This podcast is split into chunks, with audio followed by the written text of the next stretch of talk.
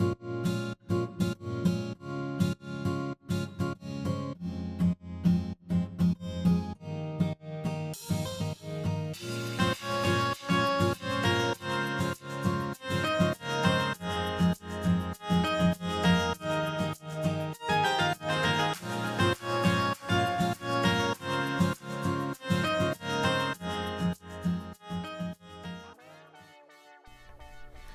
大家晚安，欢迎收听硬要碎碎念，我是主持人艾比。这个节目是在每个星期五的晚上七点，于 FM 八八点一中正之声这个频道播出。那如果你错过了首播，也可以在隔天星期六早上十点收听重播，或是到各大 Podcast 平台，包括 First Story、KKBox、Spotify、Apple Podcast、Google Podcast，还有 Pocket Cast 这些平台收听节目的录音档。如果你喜爱印度文化，或是对印度有所好奇，都欢迎你收听节目，一起来认识印度的大小事。节目的一开始呢，来跟大家回顾一个上周所举办的活动。这个活动呢，主要就是。啊，一个捐赠的仪式，有一个公司呢，他们赞助我们学校成立了一支板球的球队。除了捐赠的仪式以外呢，也邀请了公司的董事长做一个演讲。在演讲还有捐赠仪式后，也有一个趣味的板球活动。那这个赞助我们学校这个公司呢，它是塔塔企业在台湾的服务顾问公司。塔塔呢，不知道大家有没有听过？有名的塔塔汽车，就是同样那个塔塔。那因为塔塔它其实跨足了各种不同的领域，然后有各式各样的服务跟产品。呃，在台湾这个分公司只是他们其中一个分公司。先来讲一下演讲好了。演讲的主题呢是 Secrets of Success，成功的秘诀。讲者是塔塔顾问公司的董事长。他叫马凯撒 （Karti） 那我觉得，呃，由他来讲这个主题也蛮适合的。演讲的一开始呢，他就问大家说：“大家觉得成功是什么？”有蛮多人都提出不一样的答案，呃，赚大钱、找到一个好工作，或是做自己想做的事情等等。然后也有一个同学提到说，每个人对成功的定义都不一样。的确。成功对每个人来说都不一样。董事长就说呢，其实成功也没有什么特别的秘诀，但是有很多事情是可以注意的。我印象中几个比较深刻的点是，他说害羞的人是没有办法成功的。如果你想要成功，你一定要有勇气，然后你要不害羞。比如说，他就说。在东方，我们都被训练要安静，要乖乖的。但其实，你如果永远都是被动、不出声的话，你是没有办法成功的。演讲的最后呢，他也讲了 practice，每一个字母代表一个东西。他说这个 practice 呢，可以帮助我们成功。那我就举几个我是很认同的点，比如说他说 practice 的 R 就是 rigor，自律。自律的人才会成功。然后他说，这个 C，其中一个 C 是 communication。你要成功，你必须要沟通，你要跟你共事的人沟通，因为我们不可能靠一个人成功，我们的成功一定都是透过别人来达成的，所以沟通很重要。再来就是 time T，他说时间也很重要，因为钱可以再赚。考试考差了，你可以再考一次。呃，女朋友可能跟人家跑了，你可以再交一个。但是时间不一样，一旦时间流逝了，你就再也拿不回来了。他说，在座的同学们，你们可能会觉得说时间很多，但是不要忘了，就是时间是不回头的。只有在你老了之后，你才会知道说时间有多么的重要。再来是 innovation 创新，他说重复做别人做过的事情是不会成功的。如果你想要成功的话，你一定要找出自己的方式，找出自己的一套，朝着它去做，然后去努力。演讲后的提问呢，有一个问题很好，他问说：“董事长，那你现在这么成功，你人生中有没有经历过失败呢？”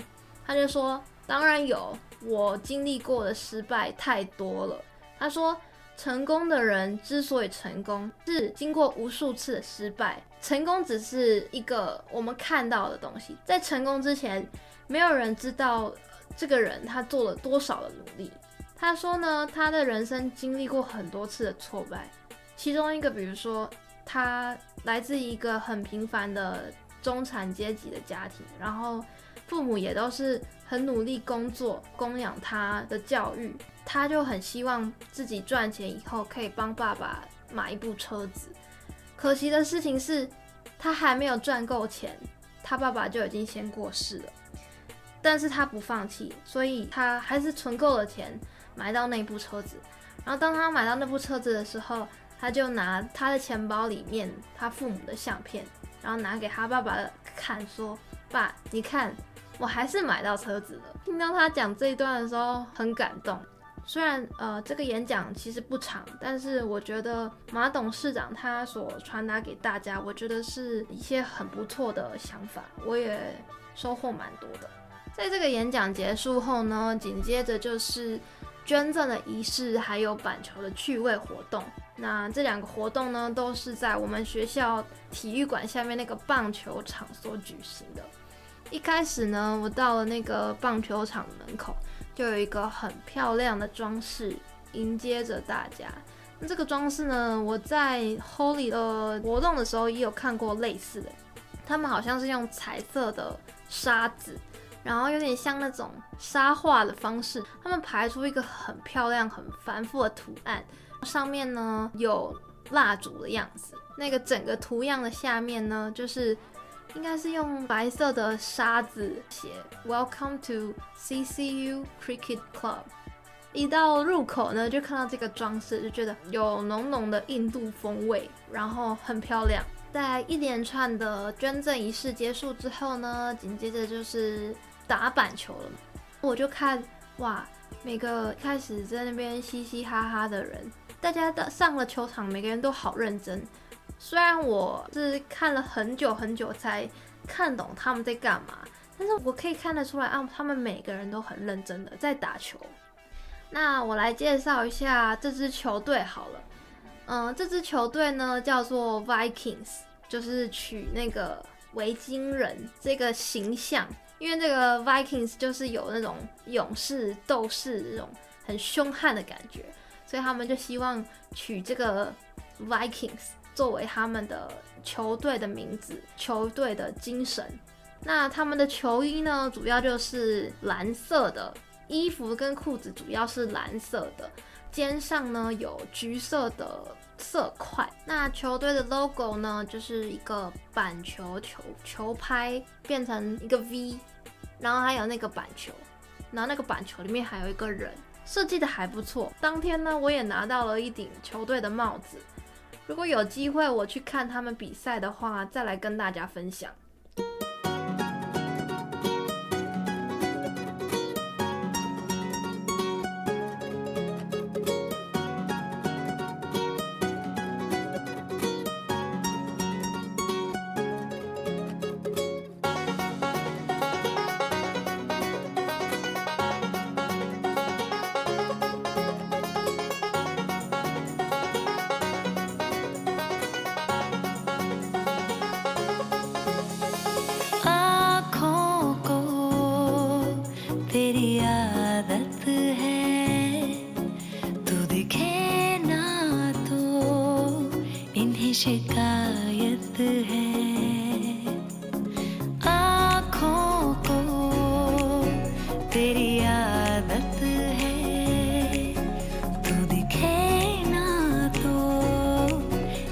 शिकायत है। बिन छुए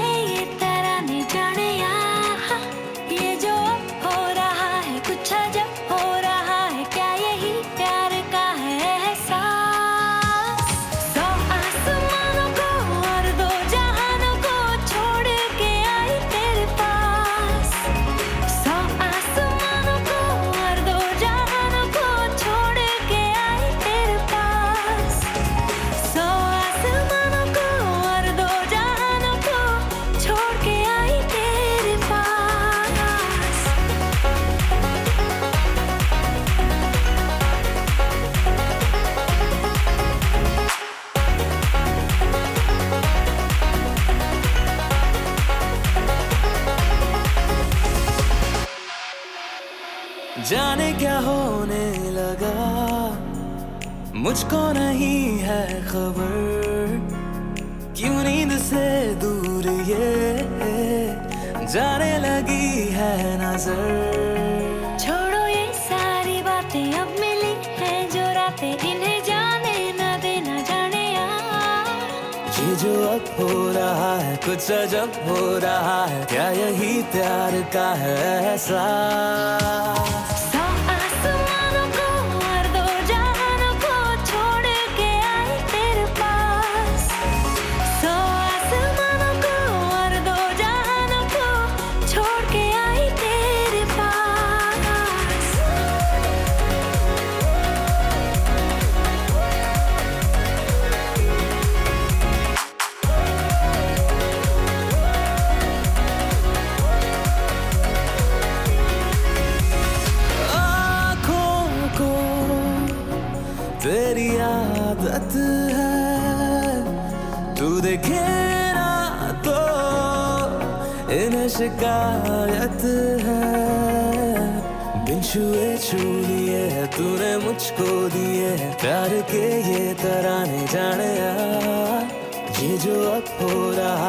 रहा है रहा है क्या यही प्यार का है एहसास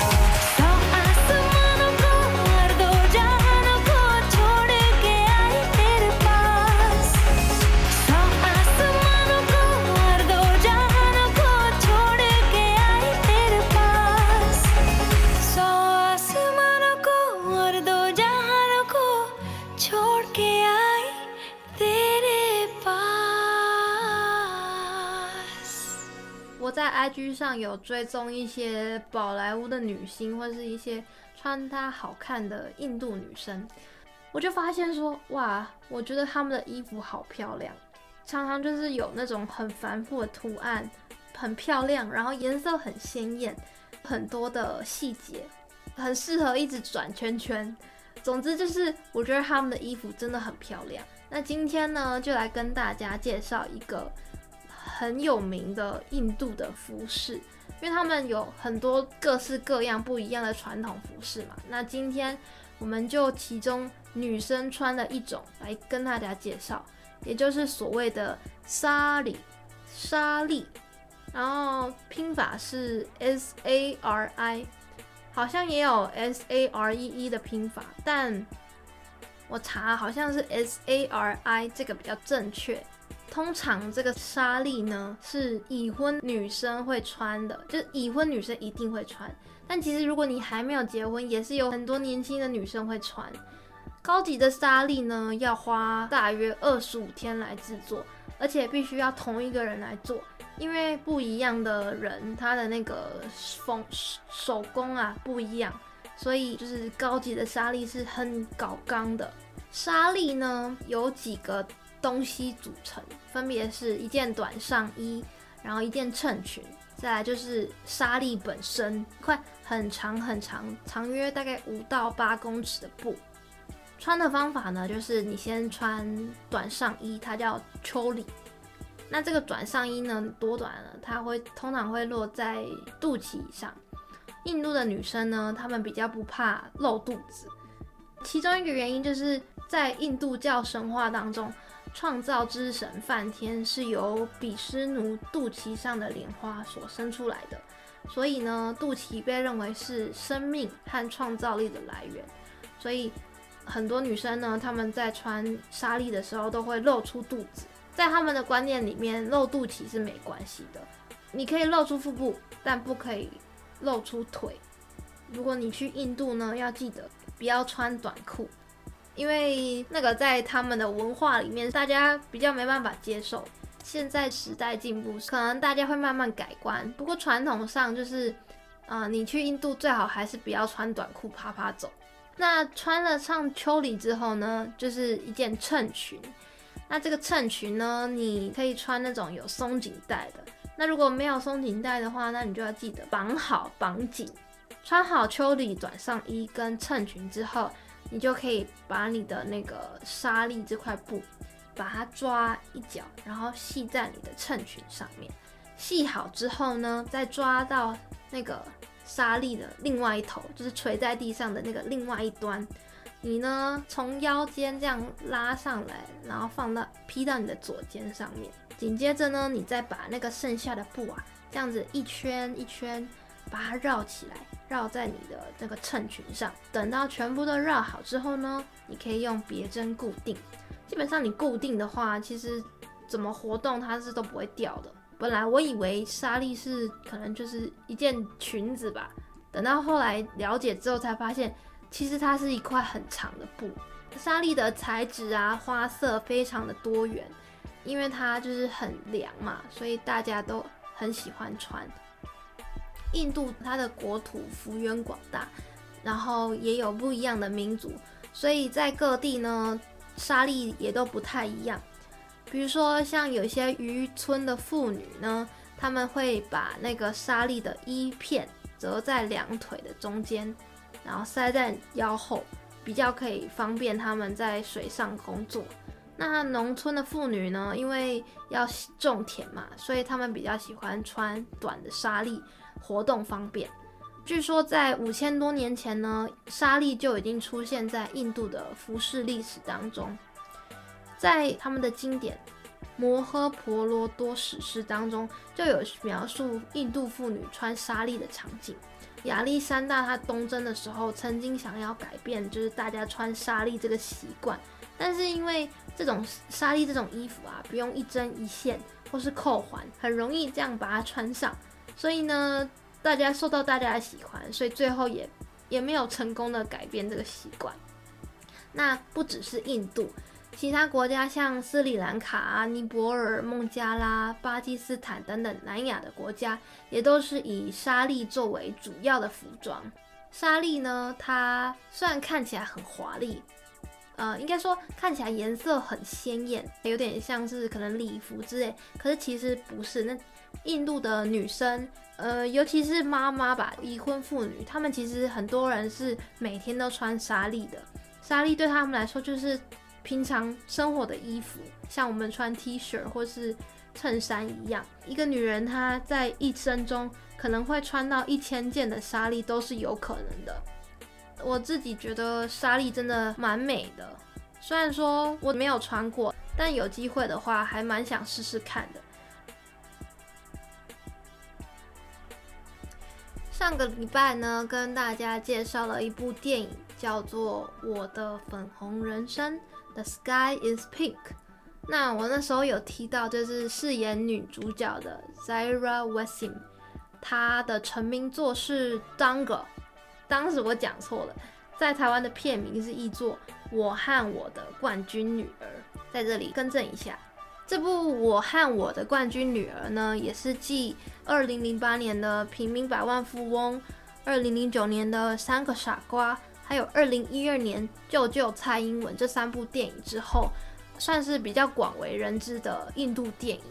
那这部电影讲的是一个摔跤的选手，他很希望可以帮国家赢得金牌，可是就跟很多运动员一样，就是虽然很努力，可是可能不一定能够得名。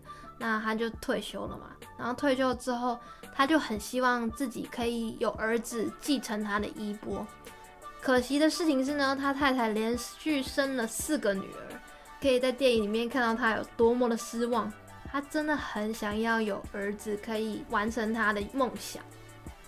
那总之呢，女儿就慢慢长大了，可是他还是不不想放弃帮国家拿金牌的梦想。于是呢，他就决定来训练他的女儿，经历了一连串的就是训练啊、成长，很励志的一部电影。我很佩服这个爸爸，也就是这部电影的制片阿米尔汗，他的敬业的精神。因为在电影里面，他必须要演就是年轻时候摔跤选手的样子，一直到中年发福的大叔，因此他就是要吃胖，然后又要练出那个肌肉嘛。一般演员可能他就会觉得说啊，那我就先瘦身，再来吃胖好了，先苦后甘，应该比较容易一点。但他不一样，他选择呢，先把自己吃胖，就是吃成那个中年大叔，然后再呃努力的减肥。他减了二十五公斤，我觉得这真的是需要非常大的毅力。他说，因为如果你先吃胖的话，你就没有理由可以偷懒，你一定要瘦下来，不然电影演不下去。我觉得他真的是一个很敬业的演员，也推荐大家可以把这部电影找来看看。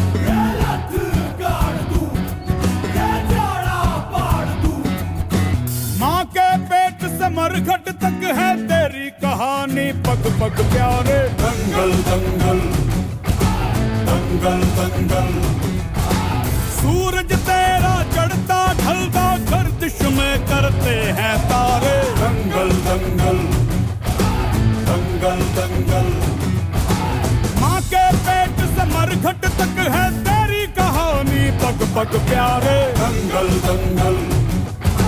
दंगल दंगल। सूरज तेरा चढ़ता ढलता गर्दिश में करते हैं तारे। दंगल दंगल। दंगल दंगल। धड़कने छाती में जब दुबक जाती है पीठ थप थपा उनको फिर जगह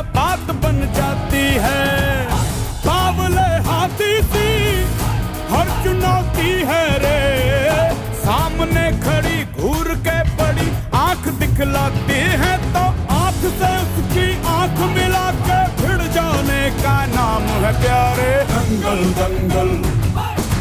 दंगल दंगल। सूरज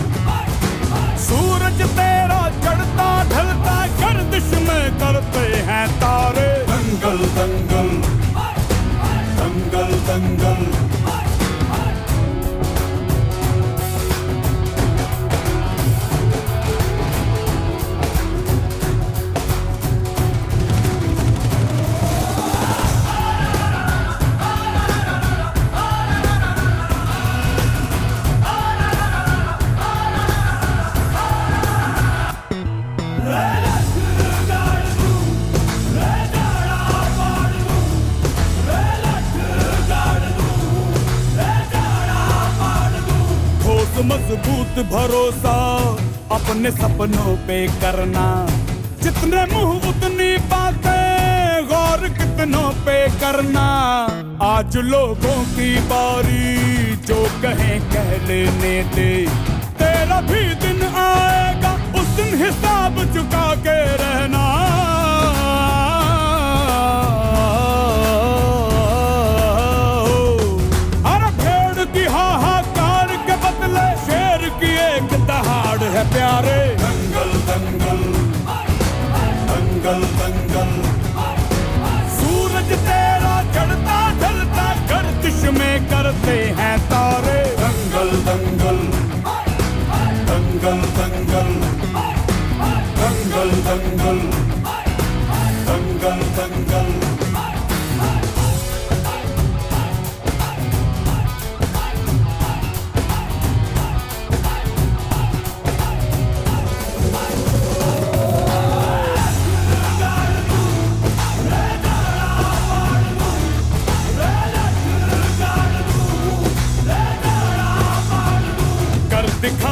का मौका जब भी किस्मत देती है। गिन के तैयारी के दिन तुझको मोहलत देती है। मांगती है लागत में तुझसे हर बूंद पसीना। पर मुनाफा बदले में ये जान ले बेहद देती है।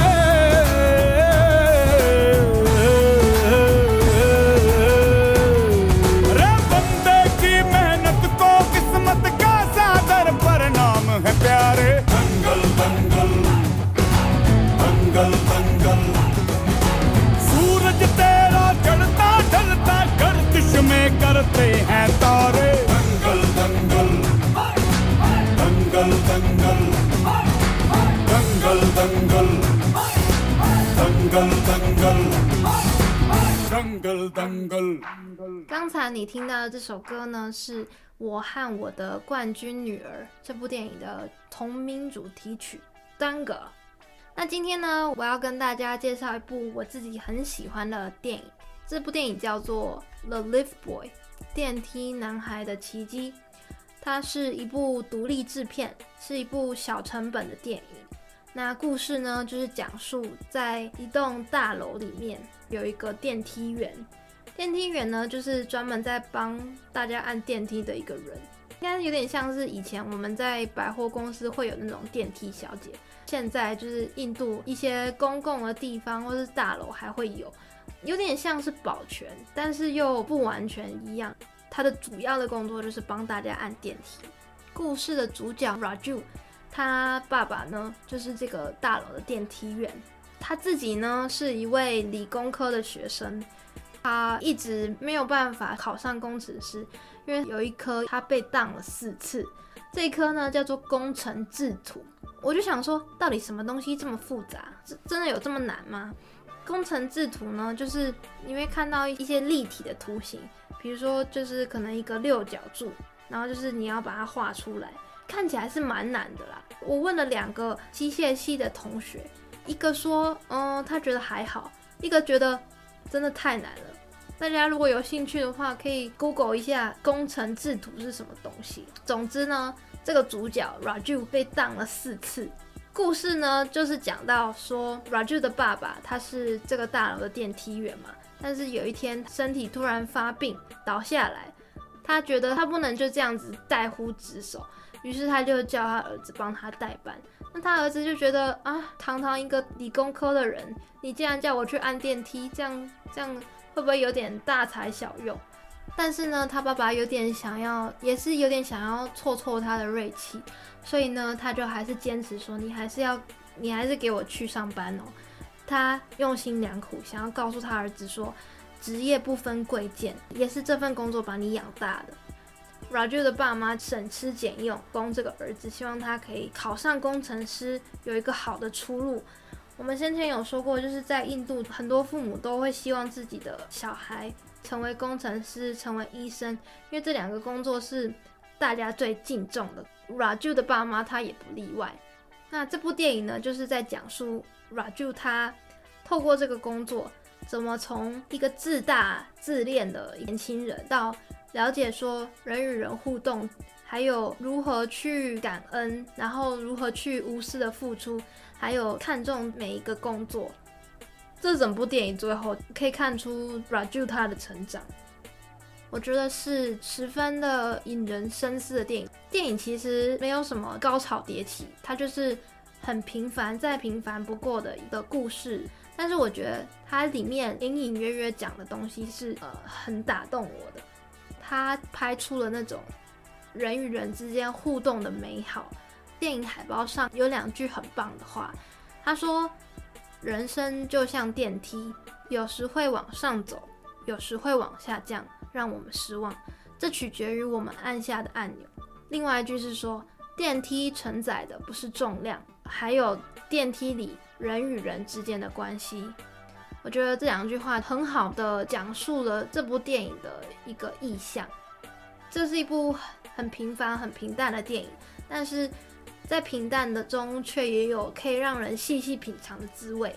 我在找这部电影的相关的影评的时候，有看到有一个人评论说：“哦，这部电影电影公司应该要好好的宣传。”然后下面就有一个人回答说：“Indie film made with more love and passion than money。”然后我觉得蛮棒，就是希望大家都可以多多支持独立制片。那这部电影呢，现在在 Netflix 上也找得到。推荐大家可以把它找来看看。好，那我们的节目也到了尾声了，谢谢大家今天的收听，期待下一周跟大家在空中相会。那我们就下礼拜再见喽，拜拜。